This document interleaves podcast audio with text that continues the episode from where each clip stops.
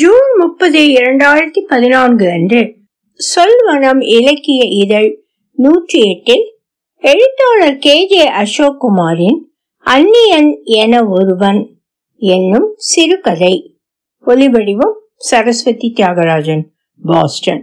எதிர்ச்சாரியில் சைக்கிளை வைத்துவிட்டு திரும்பும்போது மழை பெய்து ஓய்ந்திருந்த அந்த மாலை வெயிலின் மினிமினிப்பில் நாகேஸ்வரன் கோயிலின் கோபுரம் பொன்னிறமாக தங்கத்தில் குளித்தது போல மின்னிக் கொண்டிருந்தது. அதன் பின்புறத்தில் அசை போட்ட எருமைகள் போல கருப்பும் செம்பழுப்புமான மேகங்கள் மெல்ல நகர்ந்து கொண்டிருந்தன. எதிர்ச்சாரியில் ஒரு கடை எப்போதும் மூடியே கிடக்கும். அதன் வாசலில் சைக்கிளை காசு கொடுக்காமல் வைத்துவிட முடியும்.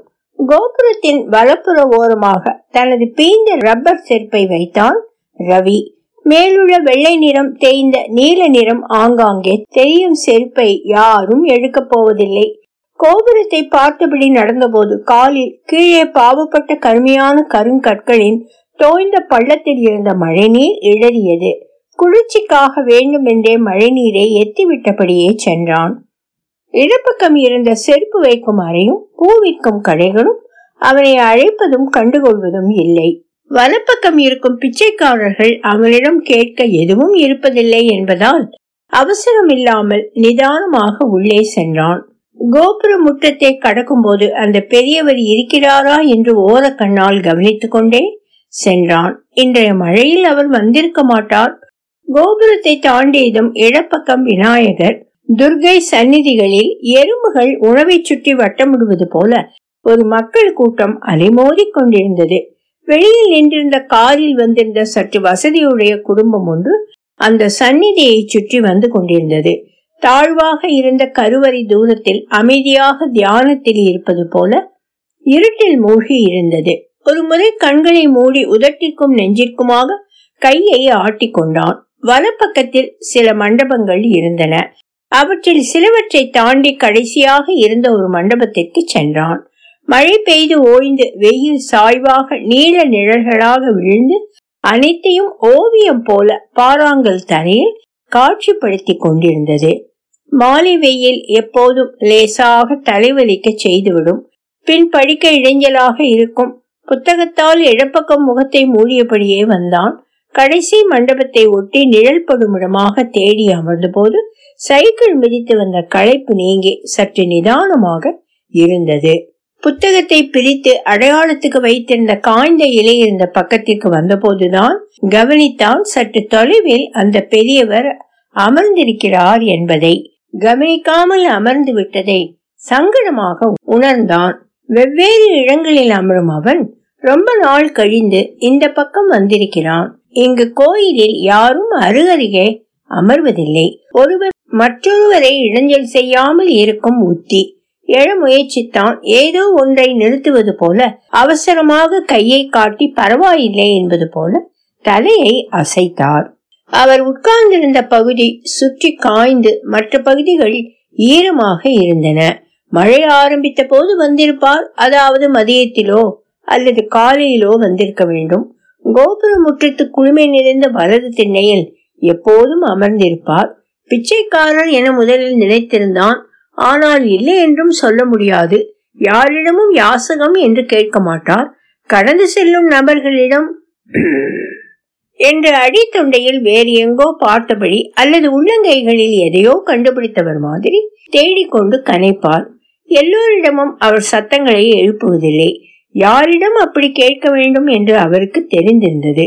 அவன் முதலில் ஒரு முறை வந்தபோது அப்படி ஒலி எழுப்பினார். அப்புறம் அதை அவன் கேட்டதில்லை. கடந்து செல்பவர்கள் பொதுவாக மிகச்சிலரே அவர் காசு கேட்கிறார் என்று புரிந்து கொள்வார்கள். திரும்பி போகும்போது அவர் பக்கத்தில் காசுகளை போட்டுவிட்டு செல்வார்கள். பிச்சை கேட்பதில் இருக்கும் சங்கடம் அவருக்கு இருந்தது. ஆனால் அதில் அவர் வெட்கப்படவில்லை என தோன்றியது. பக்கத்தை திருப்பி மெதுவாக படிக்க ஆரம்பித்தான். மேற்கிலிருந்து ஆற்றின் நிதானத்துடன் வந்த காற்று சுழித்து பின் வேகம் எடுத்தது வடப்பக்கமாக கடந்து சென்றது. அவன் உதட்ட உதட்டசைவு வேகத்துடன் பின்னால் இருந்த ஒரு பெரிய அரச மரம் விட்டு விட்டு சலசலத்து கொண்டிருந்தது. கிழவி போல தொடர்ந்து பேசிக்கொண்டே இருக்கும் அதன் அருகில் பெரிய இலைகள் கொண்ட மற்றொரு மரம் எந்த சலசலப்புமின்றி அதை வேடிக்கை பார்ப்பது போல அமைதியாக நின்றிருந்தது. பொத்தென்று ஒரு தடித்த இலை ஒன்று அதிலிருந்து அவன் முன்னே வந்து விழுந்ததும் கவனம் இதுவரை புத்தகத்தில் நிலை பெறவில்லை என அறிந்தான். அவனையும் அறியாமல் திரும்பி பார்த்து கொண்டான். படிப்பவனை தொந்தரவு செய்யக்கூடாது என்று குனிந்து அமர்ந்திருந்தார் பெரியவர். கை விரல்களில் இலை காம்பை சுருளவிட இலை அவர் கையை இடம் வலமாக சுற்றி சுற்றி வந்து கொண்டிருந்தது. சுமாராக துவைக்கப்பட்ட சட்டை வேட்டி அவரது மெல்லிய உடலை இறுக பிடித்திருக்கும். வேப்ப மர பட்டை போல சுருக்கங்களோடு உடைய கழுத்தில் தலை லேசாக ஆடிக்கொண்டிருப்பது போல் இருக்கும். அயன் செய்தவுடன் துணிகளிலிருந்து வரும் ஒரு வாசனை போல் அவரிடம் வீச்சம் ஒன்று அடிக்கும். வயதானதால் இருக்கலாம். உதடுகள் மென்மையான விழுப்புடன் மூக்கு லேசாக சிவந்து காணப்படும். மங்கிய ஆனால் ஓரங்களில் மட்டும் ஒளிரும் கண்கள். அவற்றில் பார்வை இருக்கிறதா என சந்தேகமாக இருக்கும். ஈக்களின் தாவல் போல எப்போதும் அவசரமாக சிமிட்டிக் கொள்வார். தன் படிப்பை குலைத்து விடக்கூடாது என்று கவனமாக மடிந்து அமர்ந்து இலையை கவனித்துக் கொண்டிருக்கும் அவரின் செய்கை ஒரு வகையில் அவனுக்கு பெருமையாக இருந்தது. அவரிடமிருந்து கவனத்தை திருப்பி மீண்டும் வேகமாக பாடங்களை படிக்க ஆரம்பித்தான். விதிகளை அச்சு மாறாமல் எழுத வேண்டும் இல்லையென்றால் மதிப்பெண்கள் கிடைக்காது. ஒரு போட்டு மண்டையில் ஏற்றி பின் மறக்க வேண்டிய கட்டாயம் இப்போது. சற்று தொலைவில் இருந்த மண்டபத்தில் ராஜு வந்து விட்டிருந்தான் அவன் உதடுகளில் அசைவுகள் எதையோ அவசரமாக மெல்வது போலவும் வேகமாக ஓடவிடப்படும் சினிமாவின் உதட்டு அசைவுகள் போலவும் பார்க்க வேடிக்கையாக இருந்தது. தானும் அப்படி படிக்கிறேனோ? என நினைத்து சட்டென சிரித்து விட்டான். பெரியவர் கவனித்திருப்பார் என கூச்சத்தோடு அவரை பார்த்தான். நல்லவேளை பெரியவர் கவனித்ததாக தெரியவில்லை. யாசகமாக கிடைக்கும் காசுகளை அன்று மாலை அல்லது இரவு தங்களுடன் வரும்போது டீ குடிக்க பயன்படுத்தி கொள்வார். அவர் குடிக்கும் டீக்கு எப்போதும் அவர்தான் காசு கொடுப்பார். டயமண்ட் டாக்கீஸ் இறக்கத்தில் இருந்த ஒரு சின்ன நூலகத்தில் அடிக்கடி அவரை காணலாம். வேகமாக அங்கும் இங்கும் அலைந்து கொண்டிருப்பார். யாருக்காவது புத்தகம் பேப்பர் எடுத்து கொடுப்பதில் பிரிந்து கிடக்கும் பேப்பர்களை ஒழுங்காக அடுக்கி மேலே கல்லை வைப்பதில் என்று தனக்கு இடப்பட்ட வேலை போல கவனமாக ஈடுபட்டிருப்பார். சிறு கோபுரத்தின் நிழல் ஏறி வருவதை கவனித்துக் கொண்டிருந்தான். அது எதிர்மதில் சுவரை அடைந்த பின் அங்கு சென்று அமர்ந்து கொள்ள முடியும். சூரியன் மங்கிய பின் மேலே உள்ள ஹாலஜன் விளக்கை எரிய ஆரம்பித்து விடும். சில நாட்களுக்கு முன்பு பின்னால் ஒரு மண்டபத்தில் படித்துக் கொண்டிருந்த போது திடீரென கரண்ட் போய்விட்டது. ஒரே இருட்டு. அவரும் ராஜுவும் பேச ஆரம்பித்தவுடன் இருட்டில் அவர்களுடன் பேச்சில் ஒருவர் கலந்து கொண்டார். எல்லாவற்றிற்கும் சாதகமாக இரு வார்த்தை. எதிராக இரு வார்த்தை என்று ஒரு சின்ன பொது மாதிரி ஒன்றை வைத்திருந்தார். எல்லா விஷயமும் அவருக்கு தெரிந்திருந்தது அல்லது தனக்கு தெரியாத பகுதி எதிராளிக்கு தெரியும் என்பது போல பேச்சை முடித்து உங்களுக்கு தெரிஞ்சிருக்குமே என்பது மாதிரி ஆவலாக எதிராளியை பேச வைக்கும் ஒரு பாவனையும் கொண்டிருந்தார். சரி என்று சீக்கிரம் முடித்துவிட்டு டீ குடிக்க செல்லலாம் என முடிவெடுத்து வெளிவந்த போது அவரும் கூடவே வந்தார். வெளிச்சத்தில் வந்தபோதுதான் தெரிந்தது அவர் கோபுர முற்றத்தில் எப்போதும் அமர்ந்திருக்கும் பெரியவர் என்று. அவருக்கு பெரியவர் என்று பெயர் வைத்தது ராஜு தான் ஆனால் ராஜுவுக்கு அவரை பிடிக்கவில்லை. தொந்தரவாக பல்லிழுக்கில் ஒட்டி கொண்டிருக்கும் தேவையற்ற ஒரு பொருளாக எப்படியும் அவரை கழற்றி விட வேண்டும் என நினைத்தான். ஆனால் அதற்கெல்லாம் அவர் புரியாதவர் போன்றோ அல்லது நிஜமாகவே அப்படித்தான் என்பது போலோ நடந்து கொண்டார். நல்லெண்ணம் கொண்ட ஒரு முதிய முனிவர் போல நடக்கும் அவரின் செய்கைகள் பல வேடிக்கையாக அர்த்தமற்று இருப்பதாக தோன்றும். அவர் இல்லாத சமயங்களில் அவரை பற்றி கிண்டல் அடித்துக் கொள்வதில் ஒரு இன்பம் இருக்கவே செய்தது. வீட்டு தோட்டத்தில் வளர்ந்தது என்று ஒரு நாள் மாங்காய்களையும் படிப்பவர்களுக்கு உகந்தது என்று மற்றொரு நாள் மயில் இறகுகளையும் என்று கொண்டு வந்து கொடுப்பார். வேண்டாம் என மறுக்க விடாமல் வைத்துவிட்டு போய்விடுவார். மாங்காய்களை அவர் முன் சாப்பிட சங்கடமாக இருந்தாலும் காய் சுவையாக இருந்தது. ஆனால் ராஜு சங்கடமில்லாமல் உடனே தின்று தண்ணீர் குடிக்க ஓடினான். கிழக்கு கோபுரத்தை பறவைகள் சுற்றி வரும் வேகத்தை கவனித்துக் கொண்டிருந்தான். தமக்கு முன் தரையில் சில சிட்டுக்குருவிகள் தத்தி தத்தி வந்து கொண்டிருந்தன. அவற்றின் தொடர் இறைச்சலுடன் சட்டென பறந்து பெரிய இலை கொண்ட மரத்தில் சென்று அமர்ந்தன. பத்தாம் வகுப்பு படித்துக் கொண்டிருக்கும் அவனுக்கு நல்ல மார்க்குகளால் மட்டுமே அடுத்த படிப்பை தொடர முடியும். குறைவான மதிப்பெண்களை பெற்றால் இன்று இருக்கும் குடும்ப சூழ்நிலையில் அப்பா நண்பர்களின் கடையில் வேலைக்கு அனுப்பி விடுவார் என்கிற கலக்கம் நாளெல்லாம் இருந்தது. ஆனால் பெரியவர் அப்போதைய எஸ்எஸ்எல்சி படித்திருந்தார். ஒரு பிரபலமான லாரி கம்பெனியில் வேலை பார்த்துள்ளார். நான்கு பெண்கள் மூன்று பையன்கள். மிகச் சுமாரான வருமானம்தான் தான் நேர்மையாக நியாயமாக மனசாட்சிப்படி இருந்ததால் பெரிதாக சம்பாதிக்க முடியவில்லை என்று அடிக்கடி கூறிக்கொள்வார் தன் வேலை பற்றியும் தன் குடும்பத்தை பற்றியும் அந்த வயதினருக்கே உரிய அழுத்தத்துடன் கூறிக்கொள்வதில் மகிழ்ச்சி கொள்வார் தன் பெரிய குடும்பத்தை நடத்தியது அவர் மனைவி என்றும் அவளாலே தன் குடும்பம் நிலைத்து நின்றதாக அவளின் சாமர்த்தியமே தன் குடும்பத்தை காத்ததாகவும் ஒவ்வொரு பேச்சிலும் சொல்லிக் கொள்வார் ஆனால் அவள் தற்போது காச நோயில் கஷ்டப்படுவதாகவும் வார்த்தையின் கடைசியில் கூறிவிடுவார் மாலை வெயிலின் ஊழே மீண்டும் மழைத்தூரல்கள் விழுந்தன. நூல் நூல் வாயல் புடவைக்கு பின்னால் தெரியும் அசைவுகள் போல உருவங்கள் மங்கலாயின. சற்று நகர்ந்து பின்னால் அமர்ந்து கொண்டான். பெரியவரும் பின்னால் வந்து வானத்தை பார்த்து கொண்டிருந்தார். மீண்டும் படிக்க ஆரம்பித்தான். ஆனால் அது பாவனையாகவே இருந்தது. அவருக்கு பயந்தே படிப்பது போல் இருந்தது. அவருக்கு ஏன் பயப்பட வேண்டும் என உள்மனம் கேள்வி கேட்டாலும் இரண்டு பக்கங்களாவது முடித்துவிட வேண்டும் என அவசரப்பட்டான். ஆனால் அவரை பற்றிய எண்ணங்கள் அலைக்கழித்தபடியே இருந்தன. பெரியவர் கொஞ்சம் கொஞ்சமாகத்தான் அவர்களுடன் நெருக்கமானார். மூன்று மகன்களில் ஒருவர் வளைகுடா நாடுகளில் ஒன்றில் இருக்கிறார். ஒருவர் கும்பகோணத்திலும் மற்றவர் சென்னையிலும் இருக்கிறார்கள். பெண்களில் ஒருவரை தவிர மற்றவர்களை இங்கேயே கட்டி கொடுத்திருக்கிறார். வெளியில் பார்ப்பதோடு சரி அவர் வீட்டிற்கு வந்தாலும் பேச்சோடு முடிந்துவிடும். பணம் அல்லது உதவி என எதுவும் அவர்கள் கொடுப்பதில்லை. மகன் அல்லது மகளுக்கு குடும்பம் என்று வந்ததும் அவரின் மருமகனோ மருமகளோ தன் குடும்பத்தை கவனிப்பதை விரும்புவதில்லை. பணத்தையும் கொடுப்பதை தடுத்து விடுகின்றனர் என்பார். ஆனால் அதை அவர் குறையாக சொன்னதே இல்லை. மிகச் சாதாரணமாக அது பரவாயில்லை என்பது போல் சொல்வார் மிக குறைந்த பெண்கள் பணம் ஒன்றை தவிர அவருக்கு வருமானம் இல்லை. ஏழு பெண்கள் இருந்தும் கிட்டத்தட்ட பிச்சை பெறும் நிலையில்தான் இருக்கிறார் ஒருவரும் கவனிக்க தயாராக இல்லாத நிலை. அவனுக்கு இது உறுத்தலாக ஆக தன் மனம் நினைத்த ஏதோ ஒன்றை இழந்தவனாக யோசித்துக் கொண்டு இருந்தான். ஒரு அந்நியனை போல பிள்ளைகளால் எப்படி எப்படி நினைக்க முடிகிறது? என்பதை பலவாறு யோசித்து தன் முதிரா அறிவால் ஒருவேளை புரிந்து கொள்ள முடியவில்லையோ எனவும் நினைத்துக் கொள்வான்.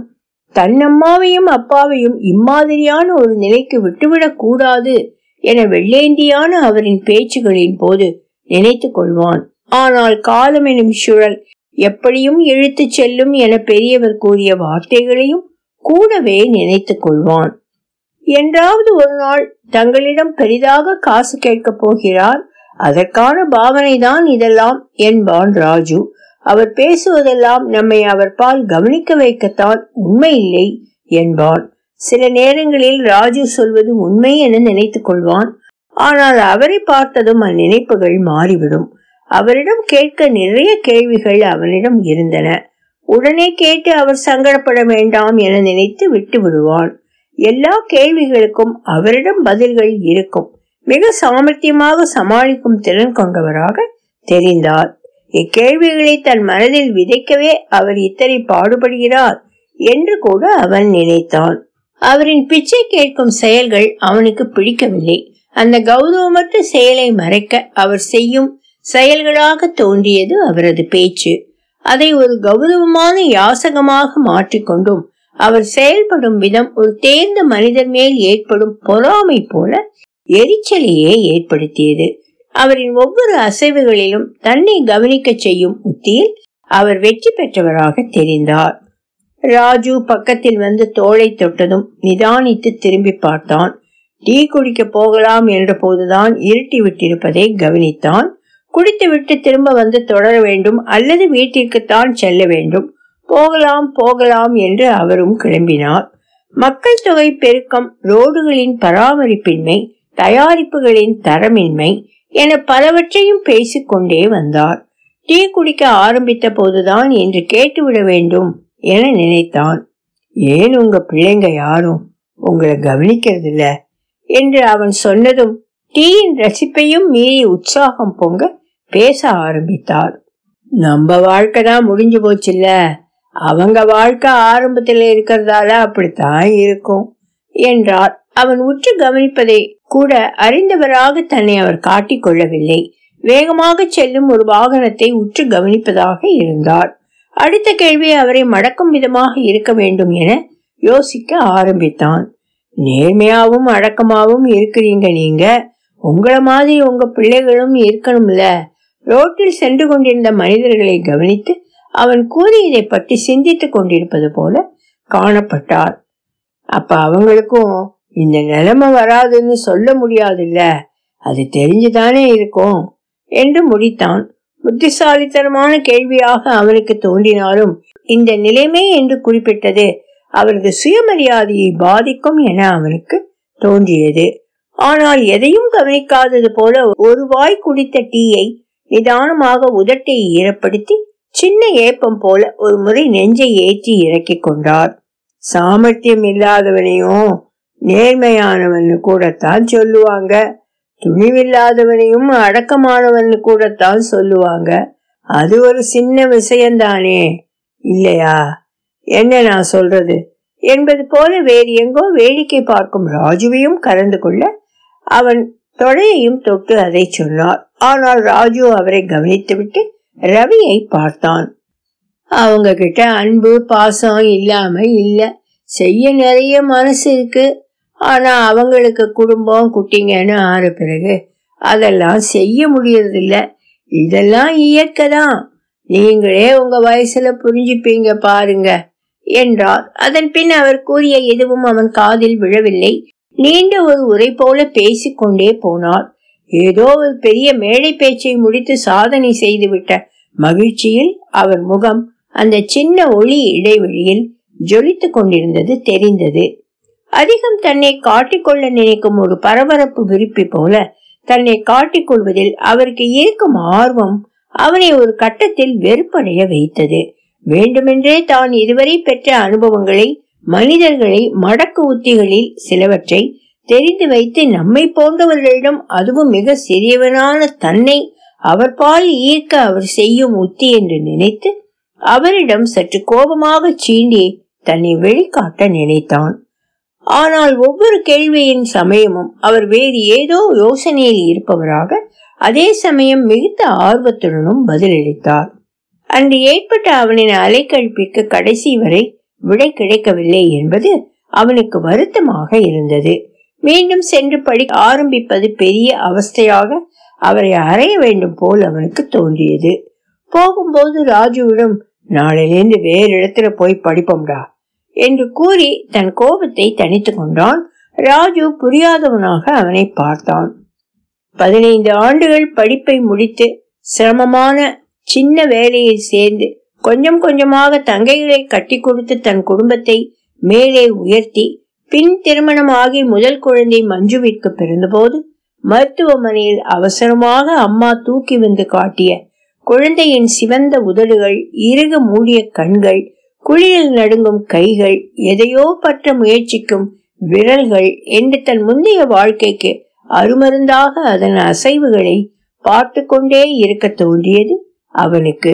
உதட்டில் புன்சிரிப்புடன் ஆண் குழந்தை பிறந்த சந்தோஷத்தில் செவிலி பெண்களுக்கு கேட்ட பணத்தை கொடுத்தான்.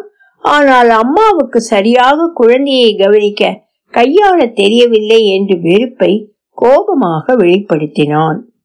ஒலி வடிவம் சரஸ்வதி தியாகராஜன் பாஸ்டன்